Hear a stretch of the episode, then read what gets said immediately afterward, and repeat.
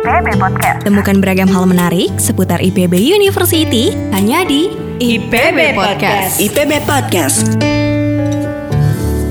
Assalamualaikum warahmatullahi wabarakatuh. Selamat datang di IPB Podcast. Sobat IPB, pinjol atau pinjaman online adalah salah satu solusi yang sering dipilih oleh masyarakat Indonesia untuk memenuhi kebutuhannya akan dana darurat. Memang di satu sisi, keberadaan pinjol ini memudahkan, apalagi dengan persyarat yang relatif sangat mudah untuk dilengkapi oleh debiturnya. Namun di sisi lain, pinjol juga bisa menjadi lingkaran hutang yang sangat sulit untuk ditinggalkan oleh debiturnya. Nah, untuk membahas pinjol dan bagaimana cara menyikapinya, kita telah kedatangan seorang dosen dari Departemen Ilmu Keluarga dan Konsumen Fakultas Ekologi Manusia IPB University, Dr. Megawati Simanjuntak. Apa kabar Ibu? Alhamdulillah sehat Mbak Wina. Mbak Wina sehat? Alhamdulillah.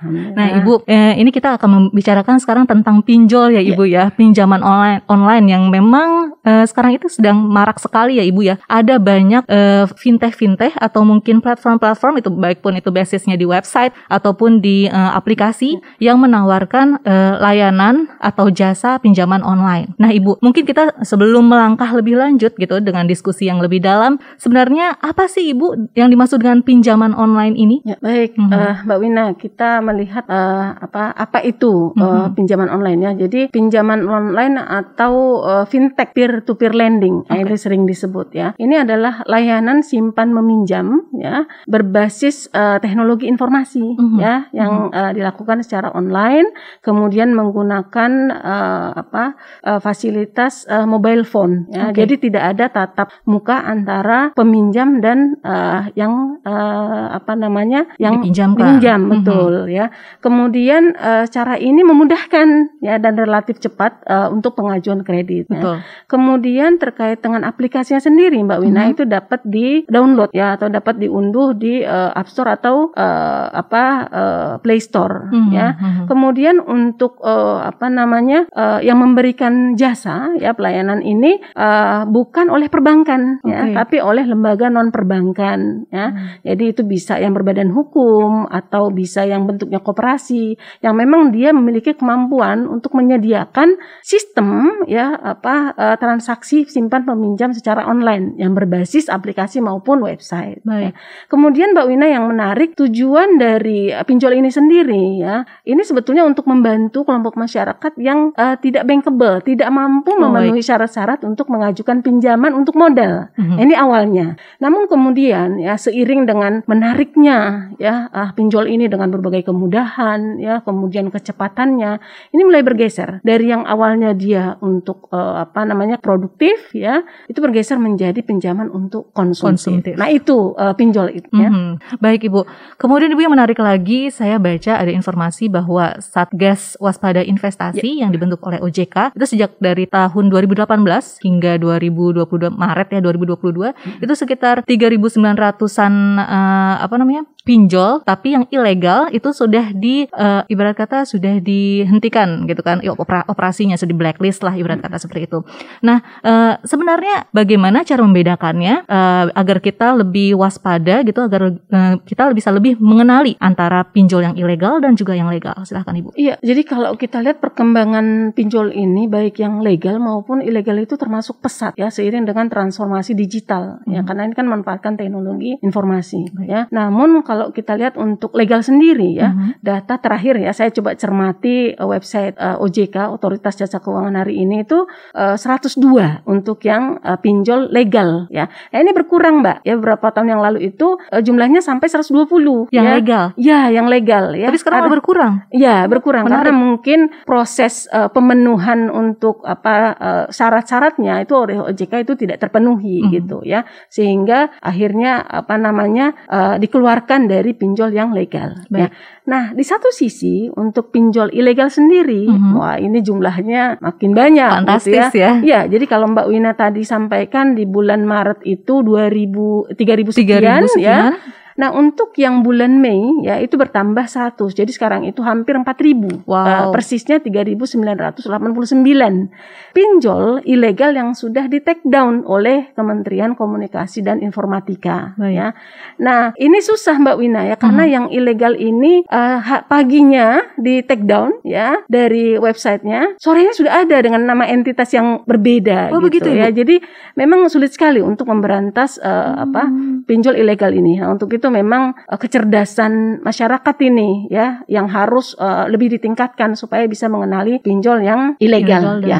Nah, uh, simpelnya sebetulnya kalau kita uh, ingin uh, menggunakan jasa pinjol ya, ada satu kriteria sebetulnya yang menjadi ciri khas dari pinjol legal ya. Apa itu? Disebut dengan camilan. Camilan. camilan bukan makanan ya, tapi okay. camilan itu singkatan dari uh, kita diminta oleh infonya oleh uh, pinjol legal itu adalah kamera, ca, ya, kemudian mikrofon, mm-hmm. ya, dan kemudian location. Okay. Jadi tiga itu saja sebetulnya yang uh, harus disediakan oleh uh, calon debitur ketika mengajukan pinjaman online. Berarti di luar itu ilegal. Nah, Mbak Winda, kalau kita mau lihat lebih rinci lagi, ya, apa sih sebetulnya pembeda antara pinjol uh, legal dan ilegal? Ini saya bisa mm-hmm. paparkan beberapa ya. Mm-hmm. Yang pertama bahwa pinjol uh, legal itu dia punya izin dan uh, terdaftar di OJK. Baik ya. Baik. Uh, tapi hati-hati nih kadang-kadang pinjol yang ilegal juga mencantumkan ya terdaftar Seakan terdaftar iya, di OJK. terdaftar di OJK hmm. tapi ketika kita cek di websitenya ternyata tidak. Nah, ini mesti hati-hati. Jadi memang mesti menjadi smart consumer kita okay. ya. Kemudian yang kedua, uh, pinjol uh, apa? legal itu jelas identitas pengurusnya dan juga jelas alamatnya di mana gitu. Kantornya baik, jelas baik. disebutkan -hmm. ya. Sementara yang ilegal tidak gitu baik. ya. Kemudian yang ketiga ya, untuk pengajuan uh, pinjaman ya ke yang legal itu biasanya ada proses seleksi. Jadi tidak semua yang mengajukan itu mendapatkan pinjaman. Nah, baik. Nah, beda dengan yang ilegal. Ilegal ini semua yang minjam ya di hmm. di ini tidak ada di apa dipenuhi, tidak ada yang ditolak hmm. gitu hmm. ya. Kemudian yang selanjutnya adalah uh, pinjol legal ini ya, hmm. itu ada informasi ya hmm. terkait dengan bunga hmm. ya, terkait dengan uh, denda itu hmm. ada jelas itu transparan. Hmm. Sementara yang ilegal tidak ya. Dan kalaupun itu dicantumkan bisa jadi berubah gitu sewaktu-waktu ya. Jadi memang karena ilegal ya, jadi dengan mudahnya bisa berubah gitu. Kemudian uh, yang ke yang keempat ya, uh, yang kelima ya, sorry, yang kelima ya, uh, untuk bunganya sendiri Mbak Wina nah, ya. ya. Bunganya nih, jadi Bu. bunganya kalau hmm. yang legal itu dibatasi ya sesuai dengan peraturan OJK ya okay, ini ya. Baik. Itu hanya 0,8 persen per hari. Oh, baik ya. Sementara yang legal itu maksimalnya tidak ada itu ya. Jadi, Jadi berapapun dia hmm. gitu ya. Ini ada beberapa kasus Mbak ya uh, yang kebetulan kami juga pernah wawancara dengan korban itu bahkan 30% Mbak. Luar Jadi rata-rata di atas 20% per hari ya. Oh. Jadi ini memang luar biasa untuk suku bunganya. Kemudian yang selanjutnya adalah pinjol ilegal itu ya uh, memi tidak memiliki saluran pengaduan. Jadi ketika nasabah atau debitur itu ada komplain, dia tidak tahu harus mengadu ke mana gitu ya, Baik. ya untuk pinjolnya sendiri ya. Kemudian ketika mempromosikan uh, apa pinjolnya untuk yang legal ya, itu tidak boleh langsung masuk ke saluran pribadi uh, konsumen atau masyarakat gitu ya. Sementara yang ilegal itu dia mempromosikan lewat SMS, lewat WhatsApp, WhatsApp atau saluran pribadi lain lainnya. Makanya kalau kita suka dapat SMS ya, ya. tawaran KTA, pinjaman cepat, ya, kredit tanpa aduan. Nah, ya. itu itu adalah ciri-ciri pinjol hmm. ya. Kemudian untuk yang pinjol legal tadi saya sampaikan hmm. ya bahwa hanya boleh camilan saja yang diakses ya. Hmm. Uh, hanya boleh kamera, mikrofon dan location. Sementara ya untuk yang ilegal semua apa yang ada di handphone kita ya, galeri, galeri handphone, semua file hmm. itu bisa diakses ya karena kalau tidak kita apa iya kan itu nggak bisa mengajukan pinjaman ya. Nah yang selanjutnya adalah uh, terkait dengan uh, apa uh, untuk penagihan uh-huh. ya untuk penagihan sendiri ya kalau untuk yang legal ya itu menggunakan debt collector nah istilahnya kan debt collector ini uh-huh. yang mengumpulkan uh, apa namanya pinjaman uh, ini ya itu nah itu harus punya sertifikasi ya uh-huh. sertifikasinya itu dari Asosiasi Fintech Pendanaan Bersama Indonesia nah uh-huh. ini asosiasi yang menaungi uh, apa fintech atau pinjol yang legal Baik. sementara untuk yang yang apa yang ilegal itu tidak gitu. Jadi memang tidak ada sertifikasi untuk penagihannya. Gitu. Pegawai yang menagihnya tidak punya sertifikasi. Hmm. Kemudian uh, yang terakhir kalau misalkan ini ya hmm. uh, tidak mampu membayar si nasabah atau si debitur tidak mampu membayar ya. ya atau sudah jatuh tempo lewat gitu misalnya ya. Nah, itu untuk yang legal ada batas waktu 90 hari diberikan hmm. kesempatan sampai dia membayar. Hmm. Kalau tidak ya, maka si nasabah ini harus dilaporkan ke fintech data center. Baik. Sehingga dia tidak bisa ya mengajukan pinjaman, pinjaman ke yang fintech yang lain. Baik. Ya, sementara untuk yang ilegal sendiri yang terjadi adalah teror, intimidasi, pelecehan Ini gitu yang ya. banyak terjadi ya Ibu Betul ya. Betul sekali hmm. dan mengontak semua ya hmm. uh, nomor yang ada di handphone hmm. uh, si uh, debitur. debitur. Nah, itu yang membedakan antara pinjol ilegal dan legal. Baik Ibu.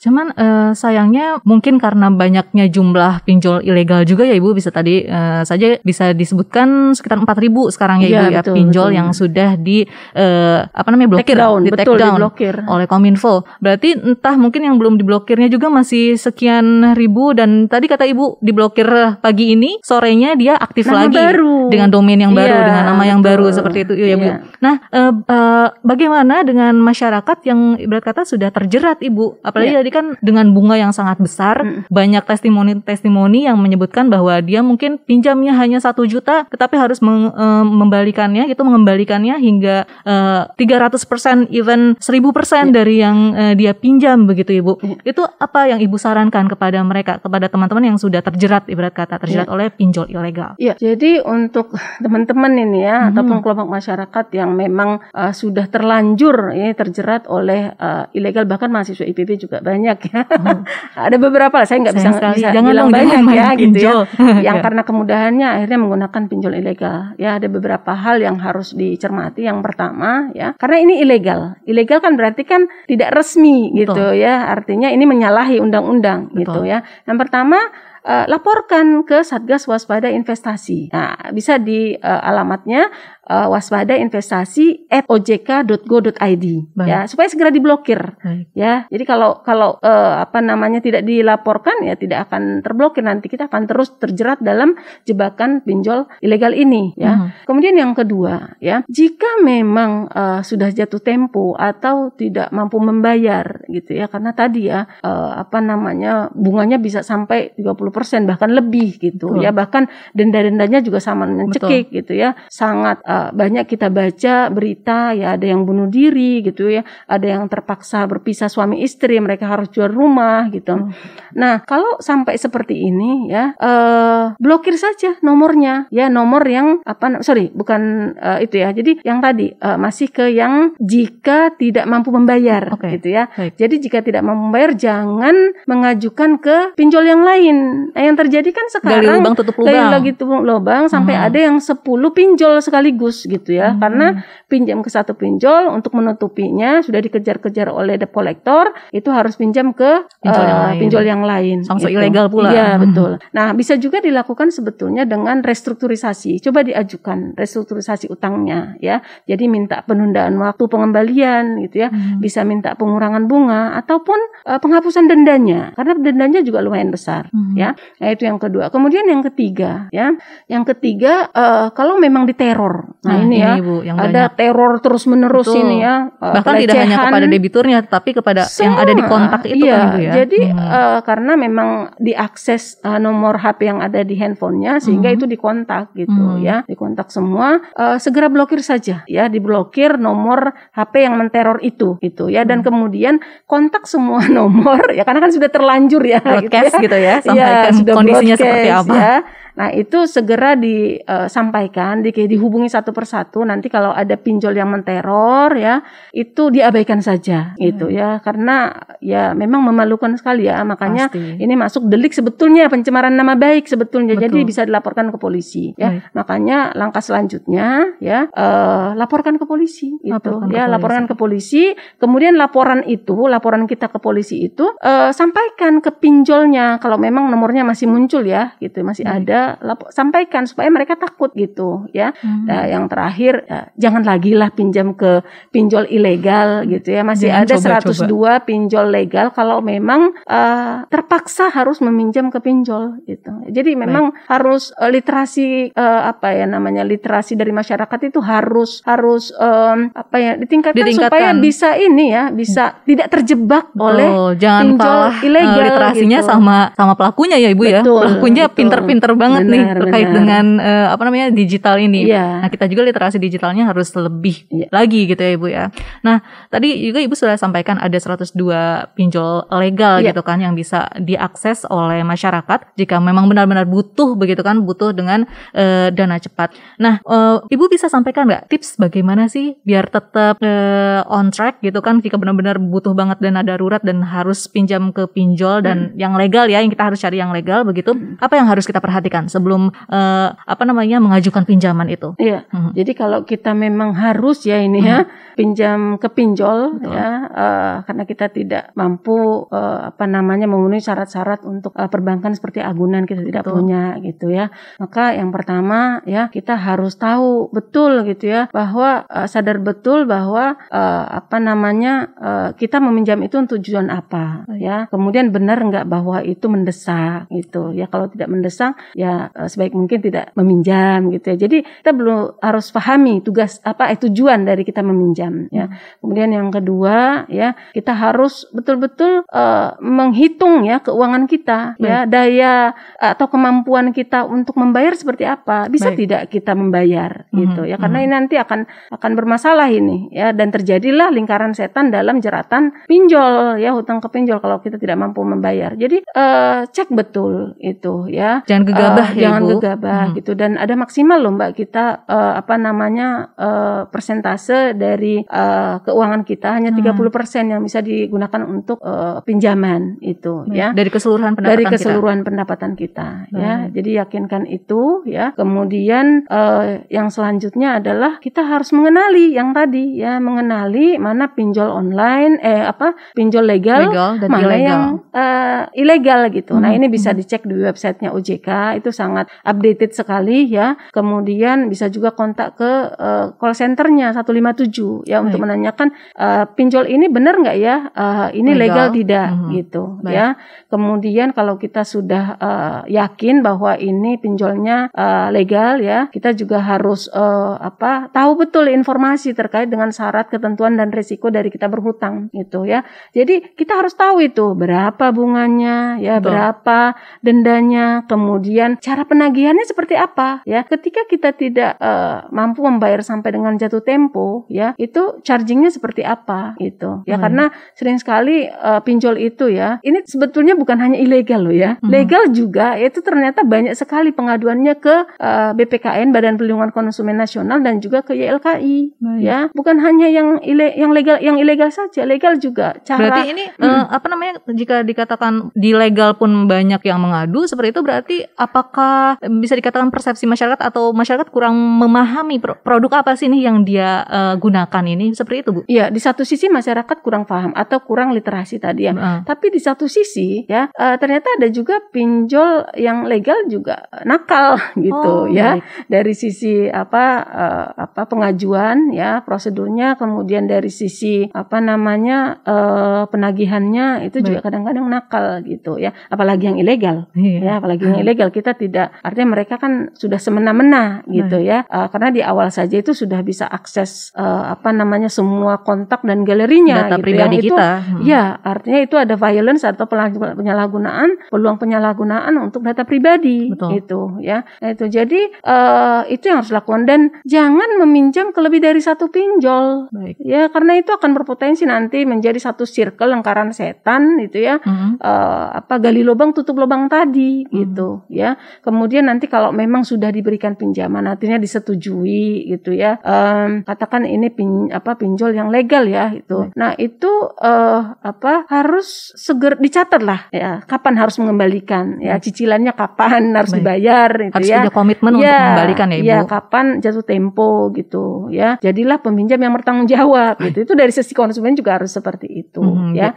Kemudian uh, kalau memang apa ya ada teror ya dalam penagihannya sebetulnya ya segera laporkan polisi saja ataupun bisa juga mengadu ke OJK ya karena sebetulnya uh, dalam Satgas uh, waspada investasi sebetulnya di situ ada Bareskrim ya, Baik. ada OJK juga di situ, kemudian ada apa Kementerian Komunikasi dan Informatika gitu. Jadi sebetulnya sudah berbagai stakeholder ada di situ oh, gitu ya. Jadi hmm. ketika kita melapor ke OJK gitu itu akan terkoneksi gitu. Hmm. Ya mungkin itu Mbak ketika kita apa ya memang harus meminjam gitu ya, hmm. pinjam apa namanya ke pinjol gitu. Jadi kalau misalnya memang sudah mendesak, mendesak sekali harus pinjam ke pinjol, ya. harus cek dulu ya Ibu ya. Enggak uh, eh, luangkan waktu dulu deh untuk riset dulu ya Ibu ya, ya. riset uh, ini pinjol apa, lalu bagaimana legalisasinya, apakah sudah terdaftar OJK atau belum dan seperti yang Ibu bilang tadi perhatikan ketika kita mungkin uh, install aplikasinya ya Ibu ya, dia minta akses ke mana saja, harus Betul. tiga itu tadi Bu ya, yang di yang dibolehkan untuk diakses hanya ya, kamera, kamera mikrofon, mikrofon dan, dan juga location ya. gitu. Jadi kalau misalkan dia uh, si aplikasinya meminta uh, akses ke yang lainnya, mm -mm. misalnya seperti galeri dan juga files gitu ya Ibu ya, nomor HP, kontak ya, itu berarti uh, bisa dikatakan bahwa pinjol ilegal, ilegal iya. dan langsung di delete aja, jangan di approve ya Ibu ya. Betul, betul. Baik. Nah, Ibu, ini kan berarti kalau kita telisik lebih jauh, uh, masalahnya adalah di dana, dana darurat atau uh, apa namanya? masyarakat kebingungan mencari alternatif bagaimana sih mereka untuk memenuhi uh, kebutuhannya akan dana darurat seperti itu. Uh, berarti kan ada kecenderungan kesadaran masyarakat Indonesia untuk menyiapkan dana darurat gitu, itu masih rendah begitu ya Ibu ya. ya? Betul. Lalu uh, sebenarnya bagaimana sih Bu caranya untuk menyiapkan dana dana darurat gitu agar kita bisa menjadi suatu kebiasaan lah untuk kita ketika mendapatkan gaji kita langsung menyisihkannya untuk dana darurat. Silakan Ibu. Oke, mungkin saya tarik ke yang lebih umum ya. Baik. Karena dana darurat itu bagian dari pengelolaan keuangan oh, sebetulnya. Okay, Jadi bagaimana uh, apa namanya ketika kita kita ada kebutuhan mendesak kita tidak harus berhutang itu ya. Jadi prinsipnya bagaimana kita uh, menghindari, menghindari ya sebisa mungkin menghindari hutang Baik. gitu ya. Nah, yang pertama uh, apa namanya kita harus melakukan perencanaan keuangan ya. Jadi manajemen keuangan itu perlu kita lakukan pencatatan untuk per bulan bahkan day by day ya. day by day itu harus dilakukan pencatatan sehingga kita uh, apa namanya paham betul ya berapa pengeluaran kita, berapa pemasukan kita, tidak lebih besar pasak dari dari tiang. Hmm, nah, itu ya. harus dilakukan hmm. ya. Kemudian yang kedua, alokasikan tabungan ya. Jadi tabungan itu bukan di akhir. Nah, sering sekali kan kita menabung hmm. itu yang sisa, aja. betul hmm. ya, sisa. Padahal sebetulnya uh, tabungan itu harus uh, kita alokasikan 10 sampai 15% ya ketika Baik. kita di awal bulan mendapatkan gaji, pemasukan hmm. itu langsung sisihkan 10 sampai 15% gitu ya. Kemudian yang tadi yang Mbak Wina sampaikan ya dana darurat ya. Ini harus kita siapkan ya dan memang di awal bulan harus dialokasikan Baik. ya dana darurat ini uh, in case kita sewaktu-waktu sakit, sewaktu-waktu ada keperluan, keperluan. gitu ya, hal-hal yang uh, di luar perencanaan kita itu ya, di luar uh, apa namanya pengeluaran yang rutin itu itu perlunya dana darurat tadi. Jadi memang itu harus dialokasikan di awal Baik. seperti itu ya. Kemudian yang juga harus uh, diperhatikan supaya tidak terjerat utang ya terutama ini untuk sobat IPB ini ya barangkali ya yang generasi milenial. ya, karena generasi milenial hmm. ini paling rentan ya uh, apa namanya dengan Lifestyle. dengan exposure dari teknologi ya. dan hmm, sewaktu-waktu. Mbak hmm. kita itu bisa mendapatkan tawaran tadi lewat SMS, lewat Betul. WhatsApp ataupun muncul notifikasi ketika kita buka berbagai media sosial gitu ya yang menawarkan uh, pinjaman online yang dengan mudah, mudah gitu, gitu ya, ya cepat gitu ya, Bu. kemudian hmm. klaimnya bunga rendah gitu walaupun sebetulnya tidak gitu ya. Jadi uh, harus lebih uh, apa namanya cerdas lah ya, Baik. harus lebih bisa uh, apa menahan diri gitu ya. Dan juga jangan belanja berlebihan karena ujungnya kan ke hutang jadinya ya. Hmm. jangan belanja berlebihan ya. Jadi uh, apa berbelanjalah sesuai dengan kebutuhan ya. Jangan mengedepankan keinginan hmm. sehingga uh, apa perilaku konsumtif itu bisa kita hindari ya. Karena ini adalah uh, apa namanya jurang yang bisa membuat kita jatuh kepada uh, pinjol Baik. gitu ya. Uh, jadi uh, itu barangkali beberapa tips yang uh, harus di ini ya dicermati oleh masyarakat khususnya generasi milenial sobat IPB juga gitu ya supaya hmm. tidak harus berhutang gitu ya. Hmm. Jadi ini uh, apa kecermatan kita dalam melakukan pengelolaan keuangan itu Baik. barangkali. Harus stick on budget yang Betul. udah kita susun ya Ibu ya, ya gitu kan. Jadi jangan tiba-tiba di tengah bulan ingin beli sesuatu yang sebenarnya nggak perlu-perlu banget ya. akhirnya malah pinjem uang ke pinjol gitu kan. Itu kan malah jadi nggak bagus ya Bu ya buat ya. buat manajemen keuangan kita ya Ibu ya. Berarti sangat penting sekali nih buat sobat IPB juga untuk mempelajari manajemen keuangan ya Bu ya. Betul. Jangan nunggu nanti kalau udah dewasa, kalau udah tua, udah nikah jangan nunggu harus gitu ya Bu ya. Harus mungkin. Harus dari anak-anak malah harus diajarkan untuk ya. mengelola keuangan. Karena dari itu akan ya, menjadi ya, Ibu ya. Betul, hmm. menjadi salah satu kebiasaan nantinya sampai dia dewasa. Baik, baik. Ibu terima kasih Ibu sudah hadir Sama-sama. bersama kami di IPB Podcast. Ini apa uh, obrolan kita yang sangat banyak sekali informasi dan juga tips-tipsnya. Mudah-mudahan ini bisa memberikan ini juga ya insight kepada ya. teman-teman sobat IPB nih agar tadi itu manajemen keuangan kita harus perhatikan manajemen keuangan harus uh, siapkan dana darurat sejak dini seperti itu Bu ya. Dan hindari hutang. Bagaimanapun Benar, caranya hindari hutang. Karena pasti ada sih ya Bu ya caranya kita untuk alternatif lain lah gitu. Apalagi biasanya yang menyebabkan seorang berhutang itu uh, tujuannya konsumtif ya Ibu ya. ya bukan hal-hal yang perlu banget sebenarnya. Ibu terima kasih Ibu sudah hadir di IBB Podcast kali ini. Ya sobat IBB demikian IBB Podcast. Semoga apa yang kami uh, bicarakan apa yang kami diskusikan bisa memberikan insight dan juga uh, ilmu baru kepada sobat IPB tentang manajemen uang, tentang bagaimana sih menyikapi pinjol yang ada di sekitar kita ini. Uh, demikian saya Wina Ekawati pamit undur diri. Sampai jumpa. Wassalamualaikum warahmatullahi wabarakatuh. Ragam hal menarik seputar IPB University hanya di IPB Podcast. IPB Podcast.